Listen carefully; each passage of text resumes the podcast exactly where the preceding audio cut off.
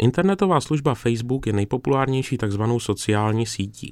Je to systém, na kterém si sdílíme kontakty, sdílíme si své krátké informace o tom, co právě děláme, pozvánky na věci, které chystáme, ale třeba také fotografie a nebo videa. Bohužel Facebook je také místem, kde se rozmáhají podvody a kde se rozmáhá celá řada podob internetové kriminality, která pro nás může být nebezpečná.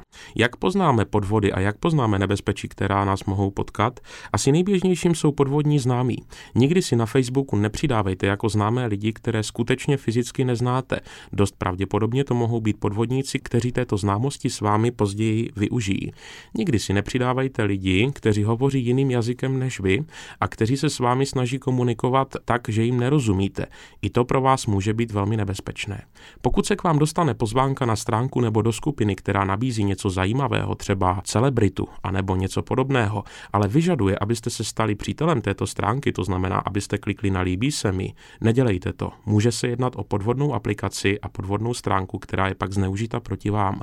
Pokud se vám objeví stránka, která říká, že Facebook se chystá aktivovat váš účet a požaduje po vás zadání hesla s tím, že jinak o možnost pracovat na Facebooku přijdete, nereagujte na tuto stránku, na nic neklikejte a nezadávejte své heslo.